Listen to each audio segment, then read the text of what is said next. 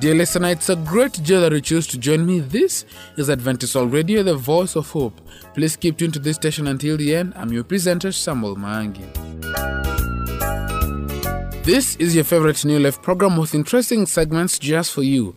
Part one will be having the Family Life segment by Lydia Ching. Today, she will talk about good and angry. Thereafter, we'll be having the Bible segment by Brother Ian Mosi. Today, he will talk about how the cross provides forgiveness. But before that, we'll be having a song, Joy to the World, by Gracious Singers. Joy to the world,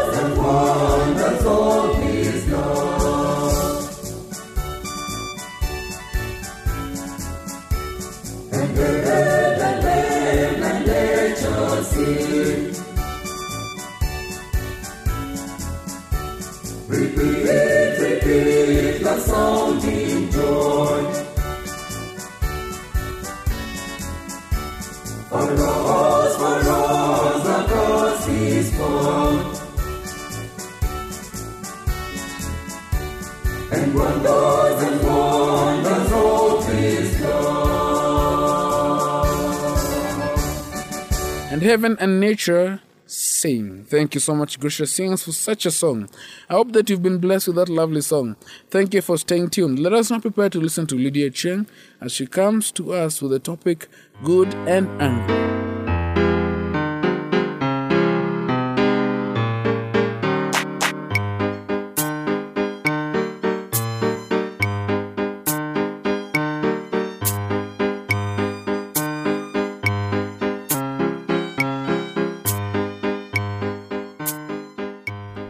Dear listener. Welcome to today's Family Life program. Today we're going to talk about good and angry. Shall we pray? Lord, thank you so much for this day. Thank you for guiding us. We pray that this marriage message may be of help in our marriages. Teach us to honor you in the way we love each other. I pray all this in Jesus' name. Amen. You used to be madly in love, but now you're just mad. Does that describe you as to how you relate to your spouse? Do you find that before you got married, you used to see so many things that you liked and love about him or her, and now you can barely see beyond all the things that irritate you? Steve and I have been in that place in our marriage many times. After the newness of the relationship wears off and you live together day in and day out, you start to see things in a whole different way.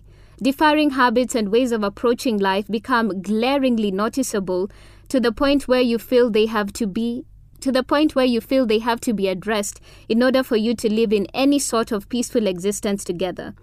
But the problem is how you address the issues that are bothering you. That's where most couples get into trouble. We certainly have many times, but can you be good and angry? We think so. We'd like to share a few things we've learned along the way in our marriage that you may find helpful. To some of you, this list will just be a friendly reminder. To others, some of these things you might not have considered before. One, be respectful in how you deal with everyone, but especially your spouse. And the reason is not necessarily because he or she deserves it, but because God's word tells us to do so. Just read Ephesians 5 and you will see what I mean. I have to admit that for a while in our marriage, I neglected to do that. I listened to the reasoning of the world to treat someone with respect when I felt they acted worthy of my respect. But that's false information. I am to treat my husband with respect as unto the Lord, not as unto his behavior. He is created in the image of God, even if he doesn't act like it, and I am to be mindful of that. No matter how he treats me or how your husband or wife treats you, that doesn't mean that your words or actions have to be demeaning. I can still communicate without getting into unwholesome talk. We are to submit to one another out of reverence to Christ and say things in a respectful manner. Sometimes I forget that, and when I do, I am not acting like a child of light, which reflects the character of the Lord Jesus. That is a goal all of us should keep before us. 2. Keep in mind that your spouse is not your enemy. That may seem like a simplistic statement, but I've seen many people treat their spouse and speak to their spouse like they are the enemy. You may not like what your spouse is doing or saying, but he or she is still not your enemy. Try a little kindness. The Bible says, A gentle answer turns away wrath, but a harsh word stirs up anger. The quiet words of the wise are more to be heeded than the shouts of a ruler of fools. When we are cursed, we blessed. When we are persecuted, we endure it. When we are slandered, we answer kindly. 3. Don't call your spouse demeaning names. The Bible says reckless words pierce like a sword, but the tongue of the wise brings healing. When you call your spouse demeaning names, does that bring healing or do they pierce like a sword? Even if your spouse says words he or she shouldn't, does that justify your stooping as low? Don't let any unwholesome talk come out of your mouths, but only what is helpful for building others up according to their needs, that it may benefit those who listen. By calling your spouse degrading names, will that build him or her up and pave the way to peace and compromise, or will it stir things up? Put away perversity from your mouth, keep corrupt talk from keep corrupt talk far from your lips. Ask the Lord to help you to place a guard over your mouth so that you will not say what you shouldn't. 4. Don't be so quick to jump into an argument when you're angry. Sometimes we can become too reactionary to something our spouse says or does, and as a result, out of anger, we attack. A fool gives full vent to his anger, but a wise man keeps himself under control. There are times when my anger leads me to say things I shouldn't. I've had to learn when to say something and when to take a break and revisit the problem after a time away from my husband so I can cool down first. I go into another room or take a walk or whatever to cool down and ask the Lord to talk to me. Help me to sort out my thoughts so they are healthy and help me to be wise in my response. It may prolong the conflict when taking a break, but it can also help to s- but it can also help so your words and emotions don't escalate into ungodliness. Words from a wise man's mouth are gracious, but a fool is consumed by his own lips. At the beginning, his words are folly, at the end, they are wicked madness, and the fool multiplies words. Better a patient man than a warrior, a man who controls his temper than one who takes a city. That's in Proverbs chapter 16, verse 32. When words are many, sin is not absent, but he who holds his tongue is wise. 5. Conflict is normal. When Cindy and I got married, says Steve, I thought that conflict should never happen. Now, 43 plus years later, I know that's virtually an impossibility. Any two people in very close relationship should expect that there will be conflict. And while we don't set out to irritate or offend, it is just bound to happen. Accepting conflicts as a fact of life helps us deal with it better. And it's important to remember that conflicts are not destructive in themselves. It's the way we handle them that determines how destructive they may become. I've heard it said that if we handle conflicts well, we tend to draw closer to each other. 6. Be honest with one another. Ephesians 4:25 says, "Each of you must put off falsehood and speak truthfully." Frankly, this is an area I have struggled with because being transparent can be painful at times. Often, what it boils down to is that when Cindy and I get into an argument, if I do not intentionally determine to respond from a biblical point of view, I can find myself easily falling back into a fleshly response of condemning or blaming Cindy rather than looking at my faults or my sin. It isn't easy to accept others' feelings, especially when they reveal our failures and weaknesses. We may have to continually work at keeping a wall from being built between us, which blocks open and honest communication. 7. When you encounter conflict, remember, take it to the Lord first. Even after 43 plus years of marriage and thousands of conflicts, you would think we would have it down pat by now. That when an argument or conflict starts, the very first thing we do is go to the Lord in prayer. Let me illustrate this from something that happened to us. Cindy pointed out that I have a tendency to put away dishes that aren't always the cleanest. Rather than say, You know, honey, you're right, I'm sorry and I will work harder to be more observant of the dishes before I put them away. I shot back with my own barb and then when and then we were off to the races in fighting with each other. We both then escalated the argument. Then the Holy Spirit convicted me that I took Cindy by the hands. Then the Holy Spirit convicted me and I took Cindy by the hands. I prayed and asked God and asked God to forgive me and help me to be more attentive to these kinds of details. Then Cindy apologized and we both lived happily ever after. Well, not exactly, but it did improve how the rest of the day unfolded. I hope you understand the point here. Ask the Lord to show you where you might be wrong. A man's wisdom gives him patience. It is to his glory to overlook an offense. Proverbs 19:11. Whatever happens, conduct yourselves in a manner worthy of the gospel of Christ. May God bless your marriage. This material is provided by Marriage Missions International. Until next time, God bless you.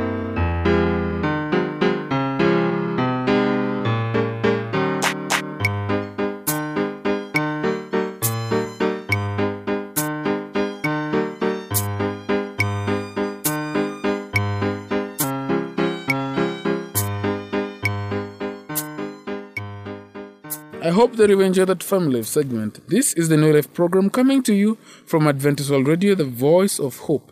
Do not forget to send us your thoughts concerning this program by writing to the producer, Adventist World Radio, PO Box 42276, code 00100, Nairobi, Kenya. Our email address is awrnairobi at ek.adventist.org. Let us now hear from gracious singers with the song La Ajabu.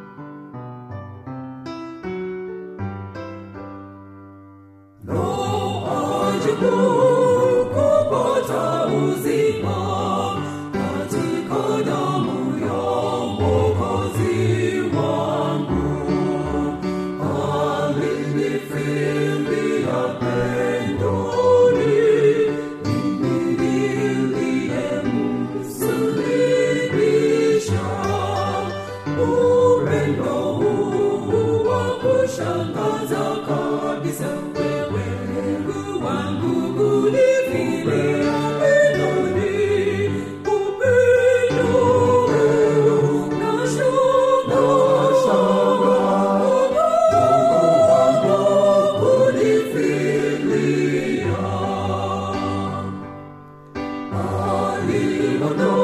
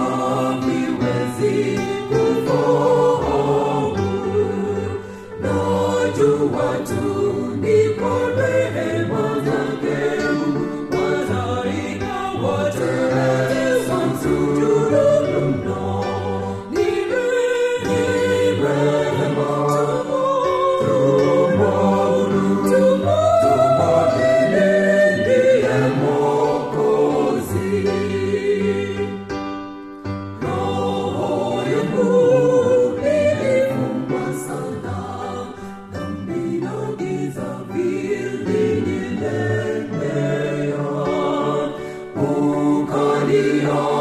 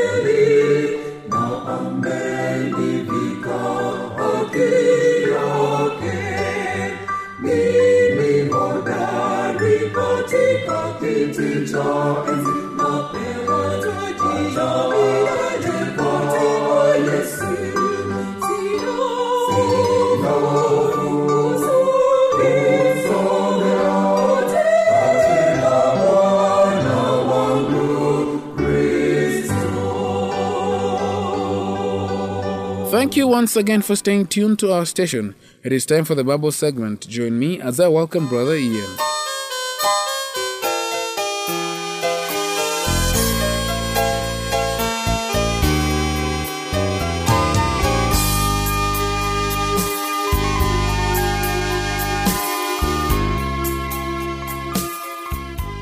Greetings, dear listener, in Jesus' name.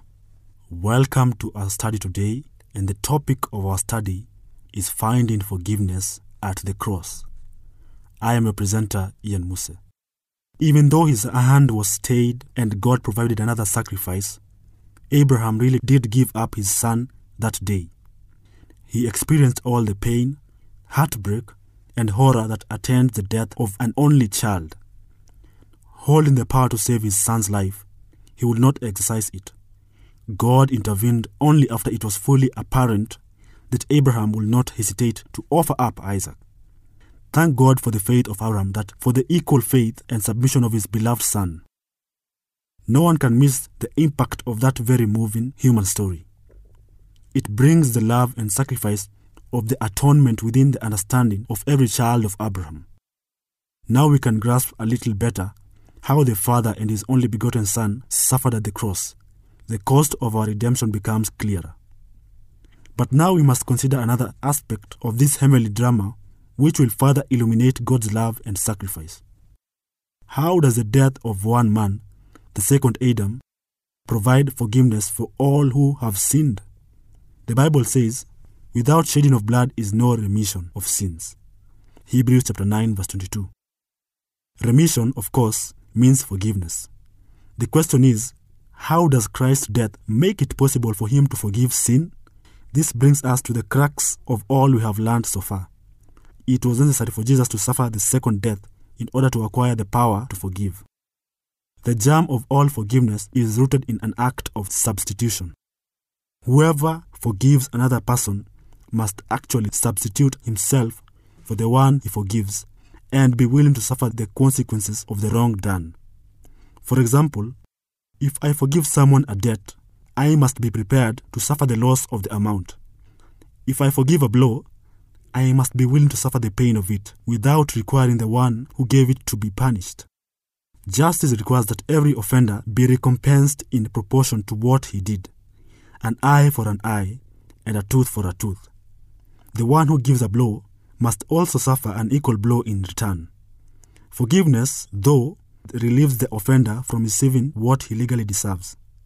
The forgiver accepts the consequence himself in order that the guilty one can go free without punishment.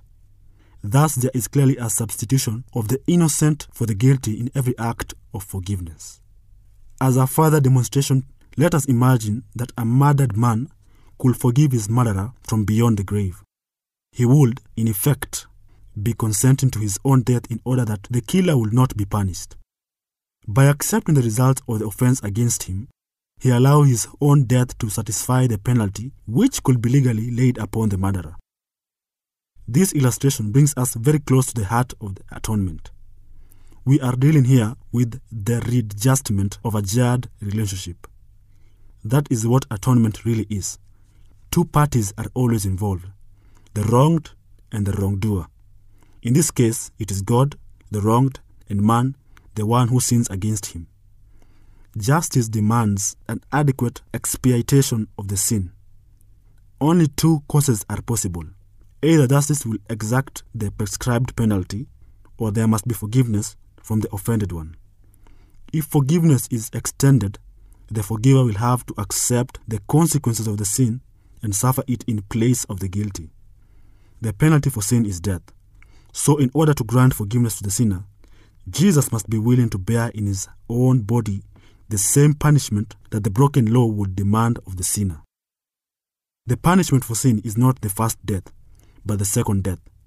That is why the protracted agony of Jesus on the cross was totally unlike any other death. Thousands of criminals were crucified in the same physical way that Christ was nailed to the cross, but they suffered only the bodily pain or the first death. He experienced the awful condemnation and separation from God that the vilest of sinners will feel in the lake of fire. His sensitive nature was traumatized by sharing vicariously the guilty of foul rapes, murders, and atrocities.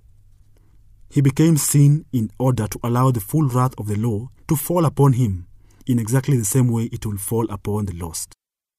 In no other way can we explain the mysterious anguish of spirit which surrounded our Savior in his closing hours of life. From the Garden of Gethsemane, Jesus bore the accumulated sins of mankind in his breaking heart. Not one ray of light was permitted to penetrate the blanket of total alienation from his Father in heaven. In order to take the place of guilty sinners and to provide forgiveness, there could be no difference in their penalty and his penalty. Let no one suggest that the Father did not suffer equally with his Son. The divine forbearance of God in allowing wicked men to torture his Son to death is the ultimate proof that he loves us with the same love that he loved us. The choice he faced was very simple. He could spare the Son or he could spare us. There was no other choice. The law had been broken, the law which was holy and perfect. As a reflection of his character, it could not be changed or destroyed. The penalty had to be paid. The Father loved those who had broken his law, but he also loved his Son. Look again at the scene around the cross. God looked upon those wicked men as they spat upon Jesus and hit him in the face with their fists. They were unworthy to touch the hem of his garment, but they were mauling him to death. He held the power in his hand to smite those little men into oblivion. He could save his son from cruel taunts and blows, but if he intervened, not one human being would ever live again. Adam, Abraham, Joseph, Daniel, and every other child of Adam will be lost for eternity. Their resurrection depended wholly upon the death and resurrection of his beloved Son. In his omniscience, God must have remembered every individual face and name, even of those who had not yet been born. In that moment, God thought about you and me. Even though he saw all our miserable failures, he still wanted us to be with him for eternity. He knew the great majority would not accept the offer of eternal life with him, even though it would be provided at such a fearful cost. But he also knew that a few would love him and gladly receive an substitutionary death of his son in their behalf. So God turned away from his son and allowed him to be crushed to death under the weight of his sins he did not commit. Even the sun hid its face from the terrible sin, and the earth shuddered in protest. It is finished. Jesus cried and yielded up his life. John chapter 19, verse 30. Listener, the price of redemption had been paid. Was it too high? For multiple millions, it was an empty investment, a wasted sacrifice. They would likely esteem the entire transaction and reject it out of hand. But what about you? Now that you see a little clearer what it cost, do you find yourself responding to the investment He made in your salvation? I believe that you can see hope in what Christ has done for us on the cross. May God bless you as you meditate upon this great sacrifice. Amen. I was your presenter, Ian Muse. Have a good time.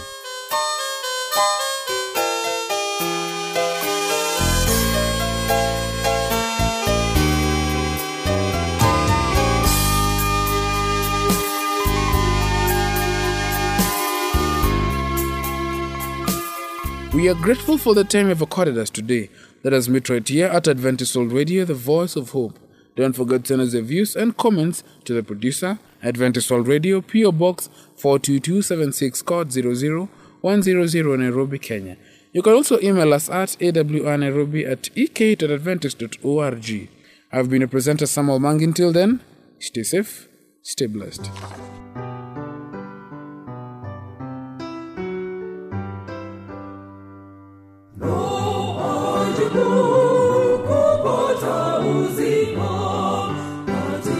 Katika